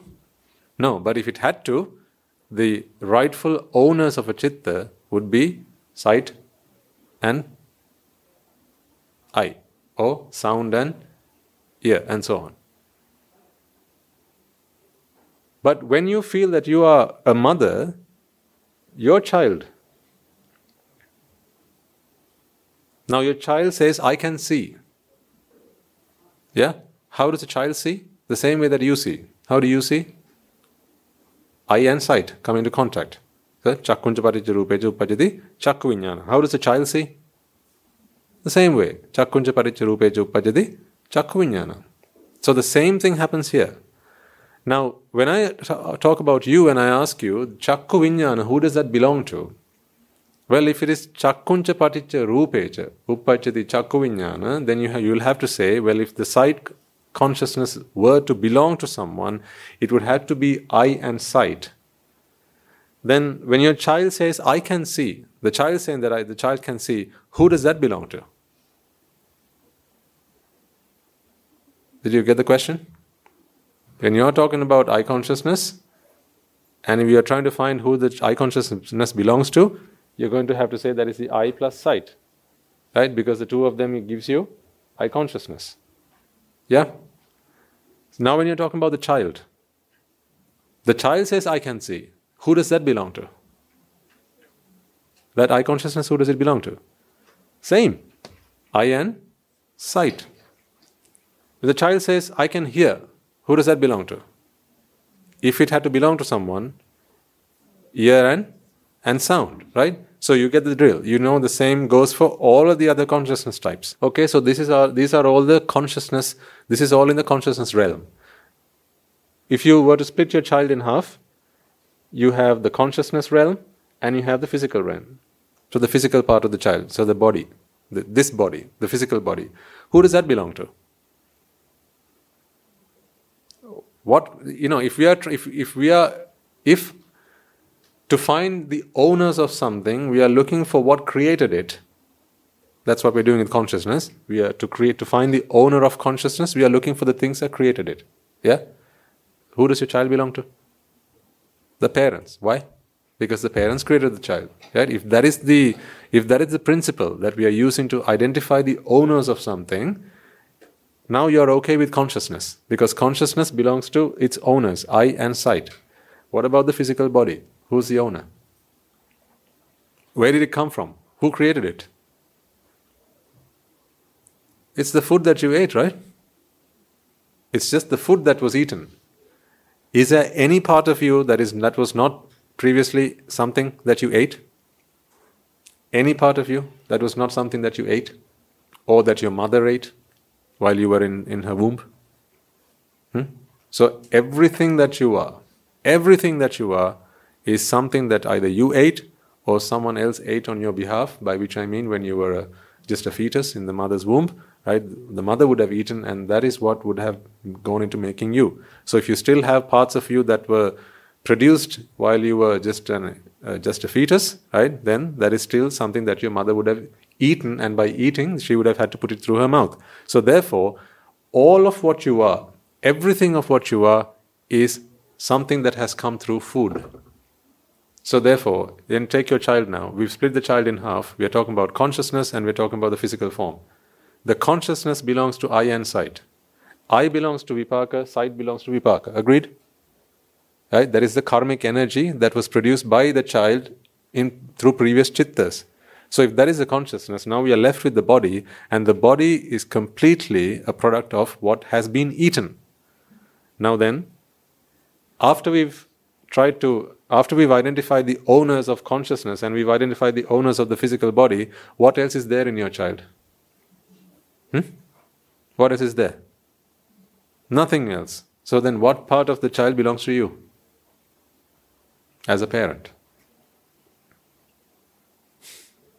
What part of your child belongs to you as a parent? Tell me. If all the child is his consciousness and the body, physical body, Right? And consciousness, there are only six types of consciousness. Chakku vinyana, sota vinyana, ghana vinyana, jivha vinyana, kaya vinyana, and mano vinyana. Right? Each of these vinyana or each of these consciousness is a product of two things coming together. We took the example of eye consciousness, which is eye and sight coming together. We took the example of sound consciousness or hearing consciousness, which is ear and sound coming together. Take another example of taste consciousness, that's again taste and tongue coming together, right? So wherever we are speaking of consciousness, if we are to find the owners, we have to go looking for what created it. These are the causes that brought that came together. Now we've dealt with the consciousness part, all that is left is the physical part, the physical body, the muscles and the bones and the hair and the and the tissues and all that, right? All of those things are a product of what they have eaten. The food that was put in through their mouths. Do you think that is yours? the food that your child ate, do you feel that it's yours? Hmm? Do you? No, it's just food. You don't feel that it's yours.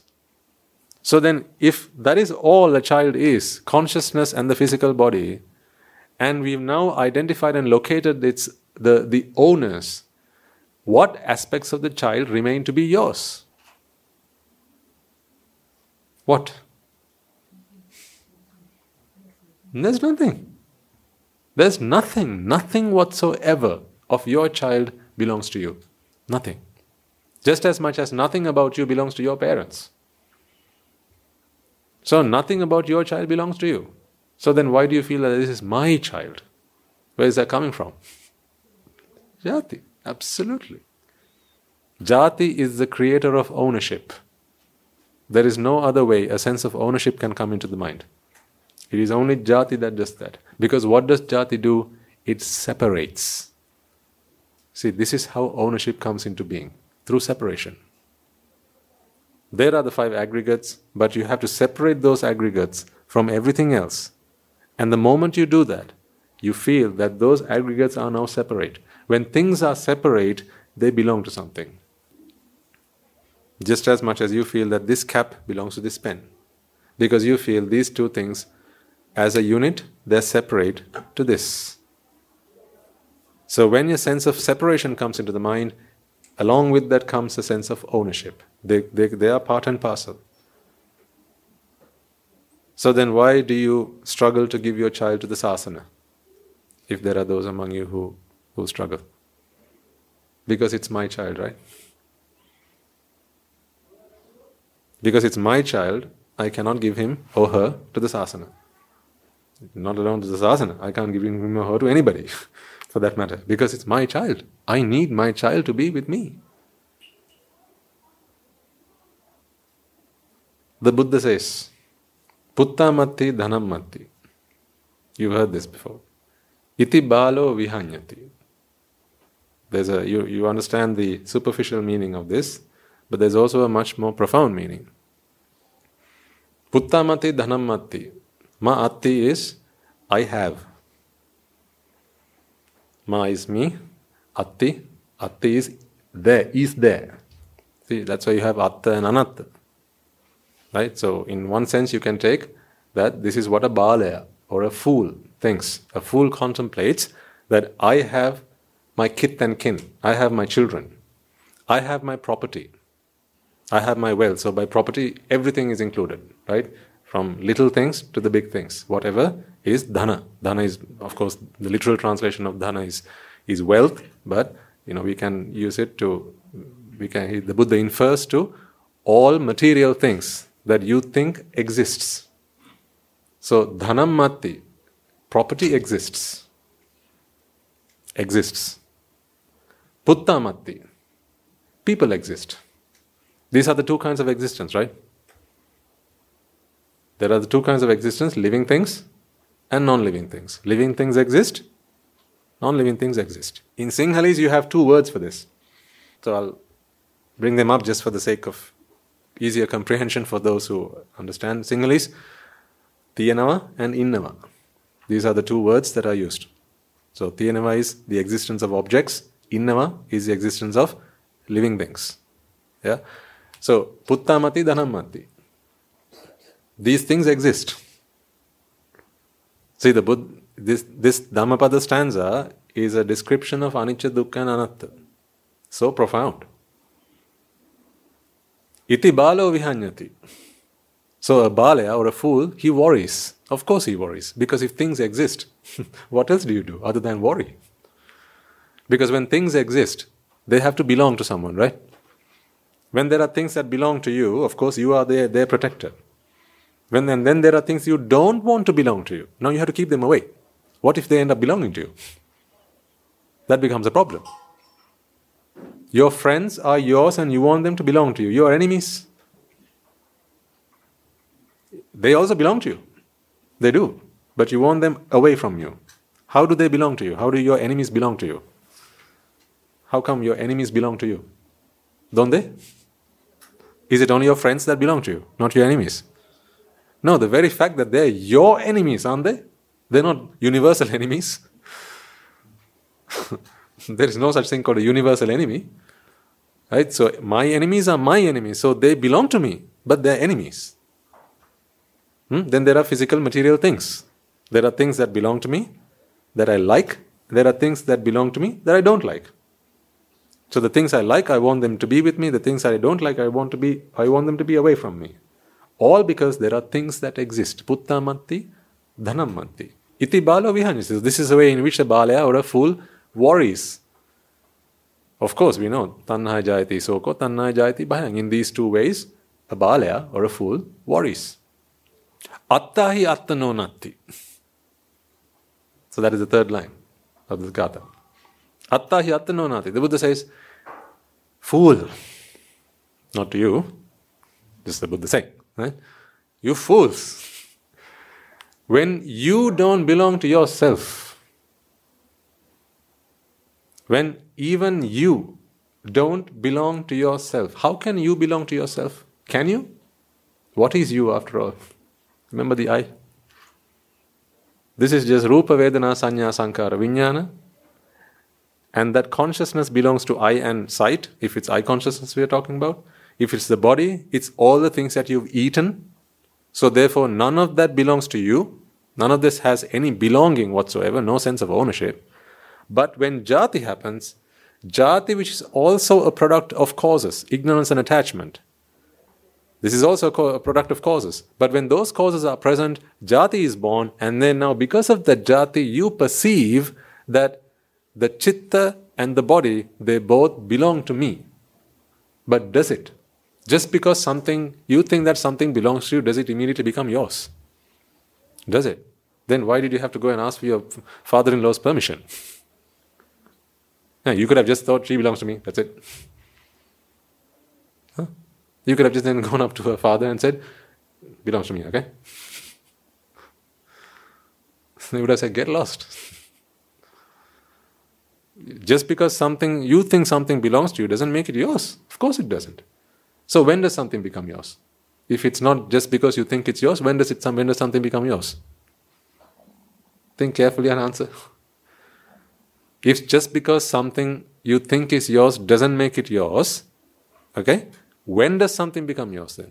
What do you have to do? Hmm? Which forms do you have to fill in? Where do you have to sign? When does something become yours? It never becomes yours. It's only a perception that it's mine. It never becomes yours. There is nothing in this world that is yours. So, if there is nothing in this world that is yours, then consciousness cannot be yours and the body cannot be yours, the two of them together cannot be yours, then even this sense of self that you perceive is also merely a product of ignorance and attachment. Even the sense of ownership, the sense of belonging, the sense of separation, even that is not yours. Kuto putta, kuto dhana. When even existence or the sense of existence is not an existence. That is the profound meaning of that. Atta is separated entities.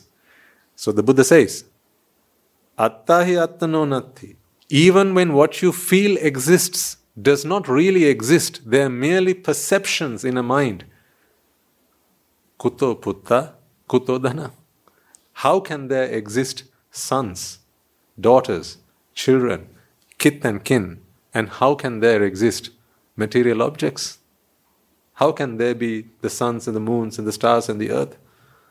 How can there be beings? How can there be things? None of them actually exist. All they are are manifestations. See, this is a karma sthana that the Buddha would have given right, to those who are wise to reflect upon. All I see in that gatha is anicca, dukkha, and anatta. This is a very powerful karma sthana. So now you can contemplate on that. Putta mati, dhanam mati. See, putta means, refers to beings. It doesn't just have to be children or sons, right? It can be putta, it can be beings, any beings, living things. Dhana can be any non living things material things. They both exist in your world, don't they? Things exist, people exist. How can there be existence? Is the next thing that the Buddha asks. How can they exist when your sense of existence doesn't also exist? Did you get that? Even your sense of existence is also a product of causes and therefore it's a manifestation. It is not something that exists.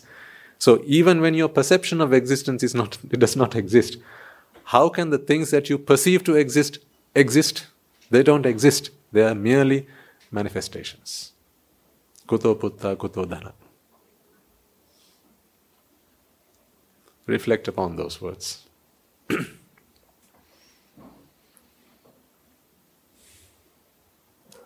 it's time today. I have to finish the sermon about a quarter of an hour earlier because uh, Noble Heart children have a very special event, as I mentioned right at the start. so they want to do their own Dakineya program. And they've requested whether, if they've asked if I could finish a little bit early so that they can plan things and prepare and organize themselves. So I said, okay. Do rejoice in all that. Right? These are all these are your products. These are your creations. Not just your being biological parents. I mean, they may be biological parents of the children here in the audience. That's but that's not just what you have created. It's it's very easy to create a physical body. All you have to do is put some food, right, and give birth to a child. Anyone can do that. But then to to strengthen the mind, to incorporate inculcate values and virtues, and you know, give good association, noble association. See what the child want children want to do today. This is because of their one year anniversary at Noble Hearts. This is what they want to do. What do people generally do on their first year anniversary? Indulgence in sensuality, mostly. Party. This is their way of partying. Giving a Sangika Dana. Right, so they're doing everything from bringing the monks down to the for the sermons and preparing themselves, uh, preparing the dani. They went and did that this morning as well. They woke up early in the morning to do that, prepare the dani, and then arranging the Dhamma hall, all that. All of this is their doing. We just we're just there to help and support them, because as responsible adults, we have to be there to guide them, and you must all rejoice in what you have done. So as you witness them and they, you see them carrying the dolal, the palanquin, and carrying the flowers and doing the you know offering all the Buddha puja and all that, rejoice in what we have collectively done here. So this is not just Guru Hamdro or me Hamdro or any other Hamdro doing this. This is our collective effort. It takes a whole village to bring up a child. Right? And this is something that we have all done together. Even those who are joining us online. Right? There are some who send the children books for their education because they want they can't be here to look at the ch- children and, and, and share their love with them. But there are those who, who, who donate books and who donate materials that they require for the school and so on.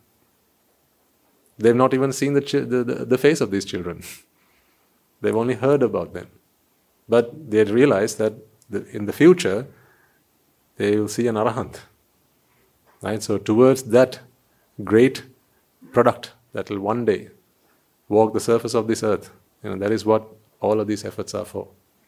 So well done, all of you. I want all of you to rejoice when you see and witness today's procession and today's proceedings and resolve that may these merits help those children to attain their bliss of Nibbana and in your rejoicing as you witness them, it will also help you on your path as well. Right, let's do the merit transfer and conclude for today. Okay, so let us take a moment then to transfer the merits that we have all acquired by making offerings to the infinite virtues of the Noble Triple Gem, inviting the Swami Wahanse to deliver the sermon and engaging throughout the sermon. First and foremost, let us remind ourselves how incredibly fortunate we are to be in receipt of the Lord Buddha's teaching, and with immense gratitude towards the bhikkhus and bhikkhunis, upasakas and upasikas, who have since time immemorial protected and preserved the sublime teachings of the Buddha and passed it down through the generations of the noble lineage in the form of the Tripitaka, which is thankfully available to us today to study, understand, and comprehend the Dhamma. The response to these merits we have acquired to all members of the Mahasangha present throughout the world, including the chief prelates of all of the chapters who have dedicated their lives to the noble path and have committed themselves towards the betterment of all sentient beings. Let us not forget that amongst them are the monks and nuns resident in your local temples and nunneries who have always been by your side through thick and thin, come rain or shine. Let us also transfer this message to Guru Swami Wahanse as well as all the monks resident at the monastery and the Anagarika and Anagarika communities attached to the monastery.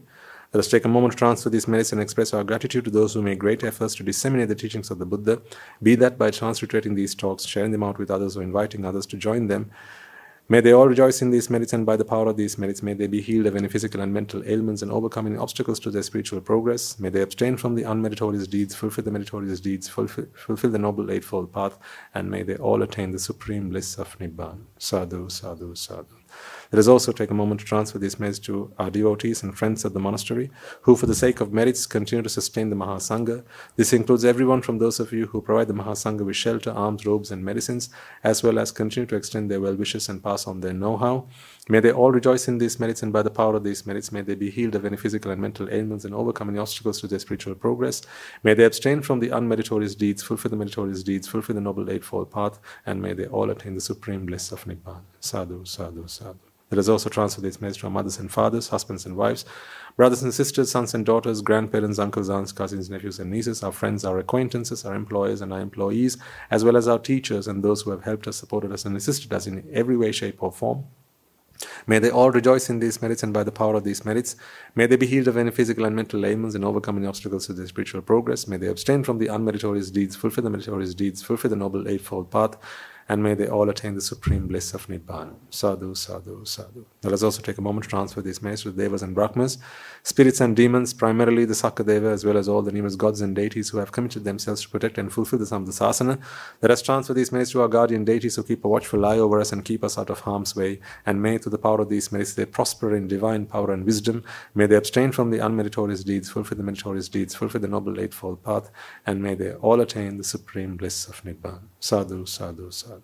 Let us also take a moment to transfer these merits to our ancestors who have predeceased us, to all who have been friends and families to us in this infinitely long journey of samsara. May they all rejoice in these merits to everyone who has helped us, supported us, and assisted us in any way, shape, or form.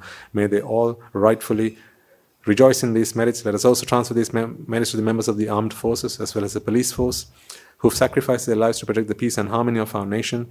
May they all, may all those who lost their lives in the war be their friend or foe, rejoice in these merits. May us also transfer these merits to those who've lost their lives in natural disasters such as tsunamis and earthquakes, landslides, pandemics, and so on, reminding ourselves that in this infinitely long journey of samsara, they will all have been mothers and fathers to us, friends and acquaintances to us. May they all rejoice in these merits and with an abundance of compassion and loving kindness, let us transfer these merits to them by the power of these merits. If any of them have been born in the woeful planes, they redeem themselves and be born in the blissful plane. May they abstain from the unmeritorious deeds, fulfill the meritorious deeds, fulfill the noble eightfold path, and may they all attain the supreme bliss of Nibbana. Sadhu, sadhu, sadhu. And finally, let us all resolve that may, by the power and blessings of all the merits we have acquired throughout the day, we be able to witness the advent of many hundreds of thousands of arahants on this blessed land. And finally, may you and I, and everyone who's helped for make this program a success, become a Rahatan Vahanse or an Arahat Theranin Vahanse in this very life itself and in the era of the Gautama Supreme Buddha itself. Sadhu, sadhu, sadhu. And the blessings of the Noble Triple Gem be with you all. The members of the Mahasangha will transfer their blessings to you. Midetva Desha ginnen midetva මෝහගින්නෙන් නිදත්වා. නිබ්බාන පරම සුඛයෙන් සුඛිතතරවෙත්වා නිබ්බාන පරම සුඛයෙන් සුඛිතතරවෙත්වා මමද සියලු ලෝක සියලු සත්වයෝ නිබ්බාන පරම සුඛයෙන් සුඛිතතර වෙත්වා නිබ්බාන පරම සුඛයෙන් සුඛිතතර වෙත්වා නිබ්බාන පරම සුඛයෙන් සුඛිතතර වෙත්වා රාග ගිනි නිවේවා ද්වේෂ ගිනි නිවේවා මෝහ ගිනි නිවේවා නිවන් සැප ලැබේවා. නිවන් සැප ලැබේවා. නිවන් සැප ලැබේවා.